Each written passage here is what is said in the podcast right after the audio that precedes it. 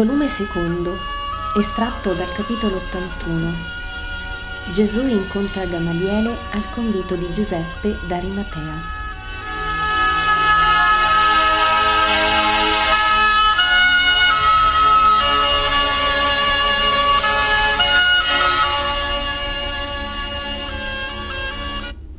Arimatea è ancora montuosa. Non so perché, me la figuravo in pianura invece è sui monti.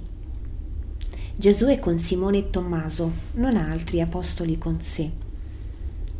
Sento che parlano di Giuseppe d'Arimatea e Tommaso, che forse lo conosce molto bene, ne illustra i possessi ampli e belli che si estendono sul monte, specie dalla parte di Gerusalemme, sulla via che dalla capitale viene verso Arimatea e Tommaso celebra anche i campi che ha Giuseppe lungo le vie della pianura. Ma almeno qui non sono trattati da bestie gli uomini.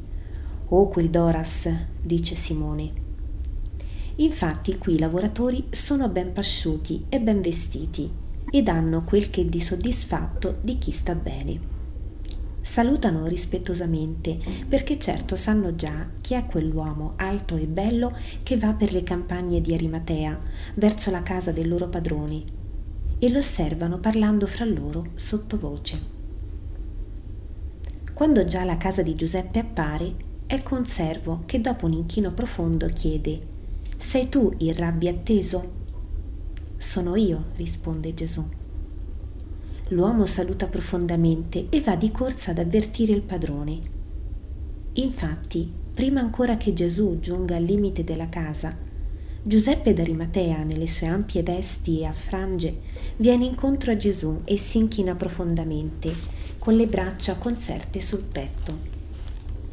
Non è il saluto umile di chi riconosce in Gesù il Dio fatto carne e che si umilia alla genuflessione sino al suolo e al bacio sui piedi, o sull'orlo della veste, ma è sempre un grande saluto di rispetto.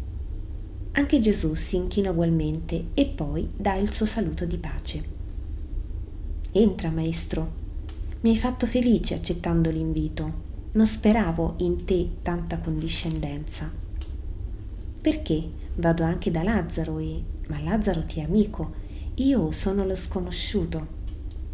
Sei un'anima che cerchi la verità la verità non ti respinge perciò. Tu sei la verità? Io sono via, vita e verità. Chi mi ama e segue avrà in sé la via certa, la vita beata e conoscerà Dio. Perché Dio, oltre che amore e giustizia, è verità. Sei un grande dottore, ogni tua parola aspira sapienza poi si volge a Simone. Sono lieto che tu pure ritorni, dopo tanta assenza, nella mia casa. Risponde Simone, non per mio volere ne fui assente. Tu sai che sorte ebbi e quanto pianto fu nella vita del piccolo Simone che tuo padre amava. Lo so, e credo tu sappia che non fu mai in me parola in tuo sfavore. Sì, so tutto, il mio servo fedele mi ha detto che anche a te devo se mi fu rispettato l'avere. Dio te ne compensi. Ero qualcosa nel Sinedrio, risponde Giuseppe, e ho usato questo essere per giovare con giustizia ad un amico della mia casa. Molti erano gli amici della mia, dice Simone, e molti erano qualcosa nel Sinedrio, ma non erano come te giusti. E questo chi è? Non mi è nuovo, ma non so dove. Sono Tommaso, detto Didimo. Ah, ecco, vivo ancora. Il vecchio padre? Vivo, nei suoi commerci coi fratelli. Io l'ho lasciato per il maestro, ma ne è felice. Oh, è un vero israelita e perciò è giunto a credere che Gesù di Nazareth è il Messia. Non può che essere felice che suo figlio sia fra i suoi prediletti. Nel frattempo sono ormai nel giardino presso la casa. Ho trattenuto Lazzaro, è in biblioteca che legge un sunto delle ultime sedute del Sinedrio. Non voleva fermarsi perché so che ormai tu sai. Per questo non voleva fermarsi, ma ho detto no, non è giusto che tu ti vergogni così. In casa mia nessuno ti farà offesa, resta. Chi si isola è solo contro tutto il mondo e poiché il mondo è più cattivo che buono, il solo viene abbattuto e calpestato. Ho detto bene, Gesù. Bene hai detto e bene hai fatto. Maestro, oggi ci sarà Nicodemo e Gamaliele. Te ne duole? chiede Giuseppe. Perché dovrei dolermene? Riconosco la sua sapienza. Sì, ne aveva voglia di vederti e... e voleva stare duro sul suo detto. Sai, le idee. Dice che lui il Messia lo ha già visto e che attende il segno che egli gli ha promesso alla sua manifestazione ma dice anche che tu sei un uomo di Dio. Non dice l'uomo, dice un uomo di Dio. Sottigliezze rabbiniche, vero? Non te ne offendi, vero? Gesù risponde, sottigliezze, bene hai detto, bisogna lasciare fare. I migliori si poteranno da sé di tutte le inutili ramaglie che li fanno tutta fronda e niente frutto, e verranno a me. Ti ho voluto dire le sue parole perché certo le dirà a te pure. È schietto, fa notare Giuseppe. Virtù rara e che apprezzo molto, risponde Gesù. Sì, gli ho anche detto, però col maestro è Lazzaro di Betania. Ho detto così perché, sì, insomma, per causa di sua sorella. Ma Gamaliele ha risposto, lei è presente? No? E allora? Il fango cade dalla veste che non è più nel fango. Lazzaro lo ha scosso da sé e non me ne contamina la veste. E poi giudico che se nella sua casa va un uomo di Dio, posso avvicinarlo anch'io, dottore della legge. Gamaliele giudica bene, fariseo e dottore sino alle midolla, ma onesto e giusto ancora. Sono contento di sentirtelo dire, maestro Ecco Lazzaro. Lazzaro si china a baciare la veste di Gesù. È felice di essere con lui, ma si vede anche palesemente il suo orgasmo in attesa dei convitati. Certo mi è che il povero Lazzaro, alle sue note torture, note agli uomini perché tramandate dalla storia, ha ad aggiungere questa, ignota e non riflettuta dei più, della sofferenza morale di quel tremendo pungolo che è il pensiero che dirà questi a me? Che pensa di me? Come mi considera? Mi ferirà con parole o sguardo di sprezzo? Pungolo che tormenta tutti quelli che hanno qualche macchia nella loro famiglia. Ormai, entrati nella ricchissima sala dove sono pronte le mense, non attendono che Gamaliele e Nicodemo, perché altri quattro ospiti sono già venuti li sento presentare col nome rispettivo di Felice, Giovanni, Simone e Cornelio. Vi è un grande rumore di servi che accorrono quando giungono Nicodemo e Gamaliele. Il sempre imponente Gamaliele, dallo splendido abito di neve filata che porta con maestà di re. Giuseppe si precipita ad incontrarlo ed il saluto fra i due è di un ossequio pomposo anche Gesù è inchinato e si inchina al grande rabbino che lo saluta col saluto, il Signore sia con te, al quale Gesù risponde, e la sua pace ti sia sempre compagna. Anche Lazzaro si inchina e così gli altri. Gamaliele prende posto al centro della mensa fra Gesù e Giuseppe. Dopo Gesù è Lazzaro.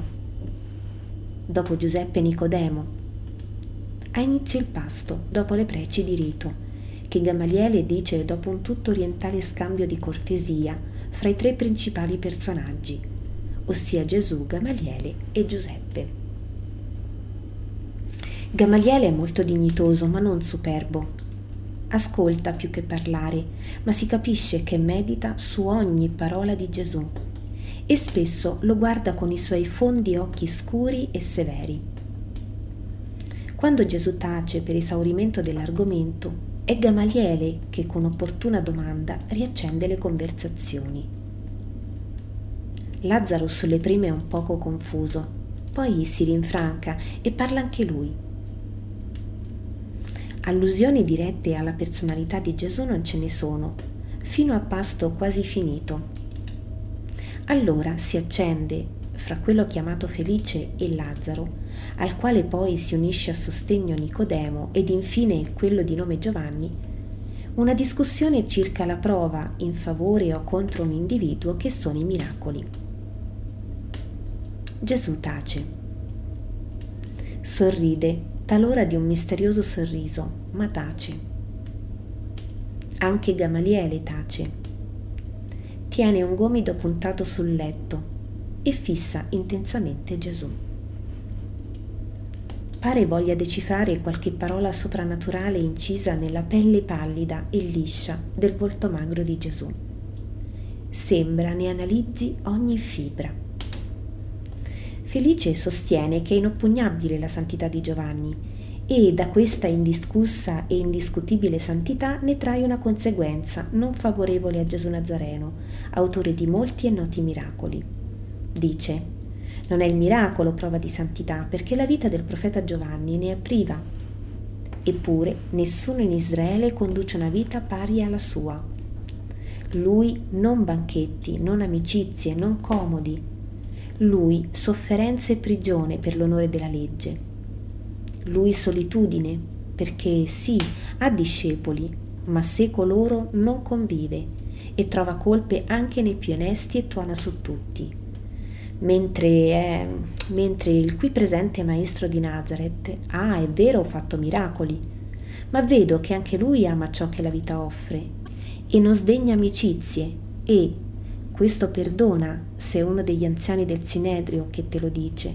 È troppo facile dare in nome di Dio perdono e amore anche a peccatori noti e segnati da anatema. Non lo dovresti fare, Gesù. Gesù sorride e non parla, Lazzaro risponde per lui. Il nostro potente Signore è padrone di dirigere i suoi servi come e dove vuole. A Mosè ha concesso il miracolo, ad Aronne, suo primo pontefice, non l'ha concesso. E allora che ne concludi? Più santo l'uno dell'altro? Certamente, risponde Felice. Allora il più santo è Gesù che fa miracolo. Felice è disorientato, ma si aggrappa ad un appiglio. Ad Aronne era già dato il pontificato, bastava. No, amico, risponde Nicodemo, il pontificato era una missione, santa, ma non più di missione.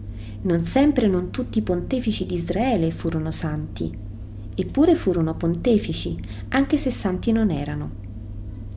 Non vorrei dire che il sommo sacerdote sia un uomo privo di grazia, esclama Felice. Felice, non entriamo nel fuoco che brucia. Io, te, Gamaliele, Giuseppe, Nicodemo, tutti sappiamo tante cose, dice quello di nome Giovanni. Ma come? Ma come? Gamaliele, intervieni? Felice è scandalizzato. Se è giusto, dirà la verità che non voglio dire, dicono i tre che sono accesi contro Felice. Giuseppe cerca di mettere pace. Gesù sta zitto e così Tommaso, lo zelote e l'altro Simone amico di Giuseppe.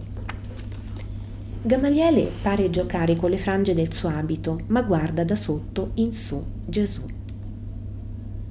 Parla dunque, Gamaliele, urla felice.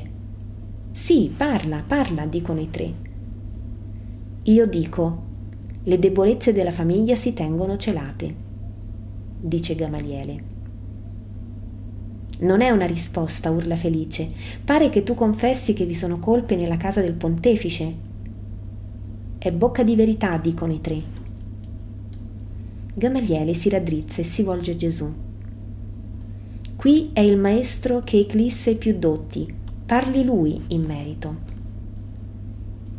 Lo vuoi? Ubbidisco, risponde Gesù. Io dico, l'uomo è uomo, la missione è oltre l'uomo ma l'uomo investito di una missione diventa capace di compierla da superuomo, quando per una vita santa ha ad amico Dio. È lui che ha detto, tu sei sacerdote secondo l'ordine da me dato. Che cosa ha scritto sul razionale? Dottrina e verità. Questo dovrebbero avere coloro che sono i pontefici. Alla dottrina si giunge con costante meditazione, tesa a conoscere il sapientissimo. Alla verità con la fedeltà assoluta al bene. Chi tresca col male entra nella menzogna e perde verità. Bene, hai risposto da grande rabbino. Io, Gamaliele, te lo dico, mi superi. Spieghi allora costui perché Aronne non fece miracoli e Mosè sì, strepita felice. Gesù risponde pronto. Perché Mosè doveva imporsi sulla massa oscura e pesante e anche contraria degli israeliti e giungere ad avere un ascendente su essi, tale da piegarli al volere di Dio. L'uomo è l'eterno selvaggio e l'eterno bambino. È colpito da ciò che esce dalle regole, il miracolo è tale. È una luce agitata davanti a pupille oscurate. È un suono suonato presso le orecchie tappate. Sveglia, richiama, fa dire qui è Dio. Lo dici a tuo pro, ribatte Felice. A mio pro. E che mi aggiungo facendo miracolo? Posso parere più alto se mi metto un filo d'erba sotto il piede? Tale è il miracolo rispetto alla santità. Vi sono santi che non hanno fatto mai miracoli. Vi sono maghi e negromanti che con forze oscure li fanno, ossia fanno cose sovrumane, ma che sante non sono e loro sono demoni. Io sarò io anche se non farò più un miracolo. Benissimo, sei grande Gesù, approva Gamaliele. E chi è secondo te questo grande? Incalza felice rivolto a Gamaliele. Il più grande profeta che io conosca, sia nelle sue opere che nelle sue parole, risponde questi. È il Messia, ti dico, Gamaliele, credilo, tu sapiente e giusto, dice Giuseppe. Come anche tu, rettore dei giudei, tu l'anziano, gloria nostra, cadi in questa idolatria di un uomo, ma chi te lo prova che è il Cristo? Io non lo crederò neppure se lo vedrò fare miracoli. Ma perché davanti a noi non ne fa uno? Diglielo tu che lo lodi, diglielo tu che lo difendi, dice felice a Gamaliele e a Giuseppe. Non l'ho invitato per trastullo degli amici e ti prego ricordare che è mio ospite, risponde serio Giuseppe. Felice si alza e se ne va stizzito e villano vi è un silenzio. Gesù si volge a Gamaliele. E tu non chiedi miracoli per credere? Non saranno i miracoli di un uomo di Dio quelli che mi leveranno l'aculeo che porto nel cuore, di tre domande che sempre rimangono senza risposta. Quali domande? È vivo il Messia? Era quello? È questo? È lui, ti dico, Gamaliele, esclama Giuseppe. Non lo senti santo, diverso, potente?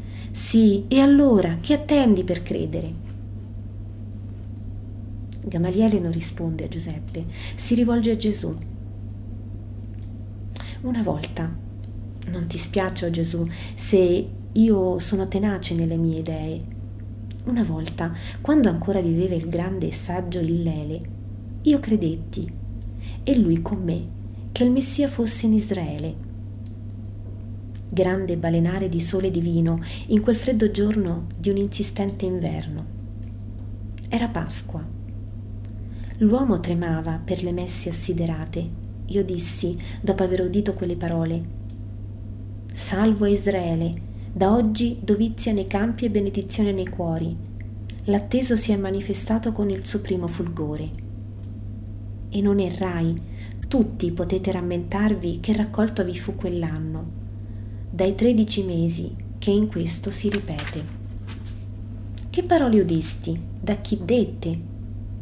Da uno, un poco più che bambino, ma Dio splendeva sul suo volto innocente e suave. Sono diciannove anni che penso e ricordo e cerco di udire quella voce che parla parole di sapienza Quale parte di terra l'accoglie? Io penso era Dio, in veste di fanciullo per non terrorizzare l'uomo. E come baleno, che scorrendo i firmamenti ratto appare ad oriente e a ponente, a settentrione e a meridione, egli il divino scorre nella sua veste di misericordiosa bellezza, con voce e viso di bimbo e pensiero divino, la terra, per dire agli uomini io sono. Così penso, quando tornerà in Israele? Quando? E penso, quando Israele sarà altare per il suo piede di Dio. E geme il cuore vedendo l'abiezione di Israele. Mai. Oh, dura risposta, è vera, può la santità scendere nel suo Messia finché l'abominio è in noi? Lo può, risponde Gesù, e lo fa perché è misericordia. Gamaliele lo guarda pensoso e poi chiede, qual è il tuo vero nome? E Gesù si alza, imponente, e dice, io sono chi sono il pensiero e la parola del Padre. Sono il Messia del Signore. Tu non lo posso credere, grande la tua santità, ma quel bambino in cui io credo, ecco, ha detto allora, io darò un segno, queste pietre fremeranno quando sarà la mia ora. Ed io attendo quel segno per credere.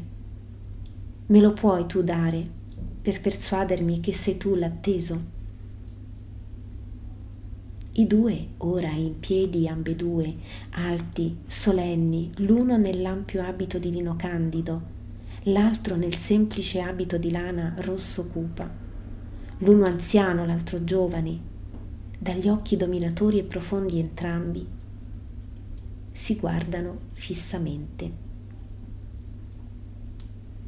Poi Gesù abbassa il braccio destro che aveva piegato sul petto e come giurasse esclama, questo segno vuoi e questo avrai. Ripeto le lontane parole. Le pietre del Tempio del Signore fremeranno alle mie ultime parole. Attendi quel segno, Gamaliele, dottore d'Israele, uomo giusto, e poi credi se vuoi avere perdono e salvezza. Beato in anticipo se potessi credere avanti, ma non puoi. Secoli di credenze errate su una promessa giusta e cumuli di orgoglio ti fanno baluardo alla verità e alla fede. Bene, dici, attenderò quel segno. Addio, il Signore sia con te. Addio Gamaliele, lo Spirito Eterno ti illumini e conduca. Tutti salutano Gamaliele che se ne va con Nicodemo e con Giovanni e Simone, sinedrista. Restano Gesù, Giuseppe, Lazzaro, Tommaso, Simone Zelote e Cornelio. Non si piega, vorrei averlo fra i tuoi discepoli, peso decisivo in tuo favore, ma non riesco, dice Giuseppe. Oh, non te ne dolere. Nessun peso sarà atto a salvarmi dalla bufera che già si prepara ma Gamaliele, se non si piega in favore, neppure si piegherà contro il Cristo. È uno che attende e tutto a fine.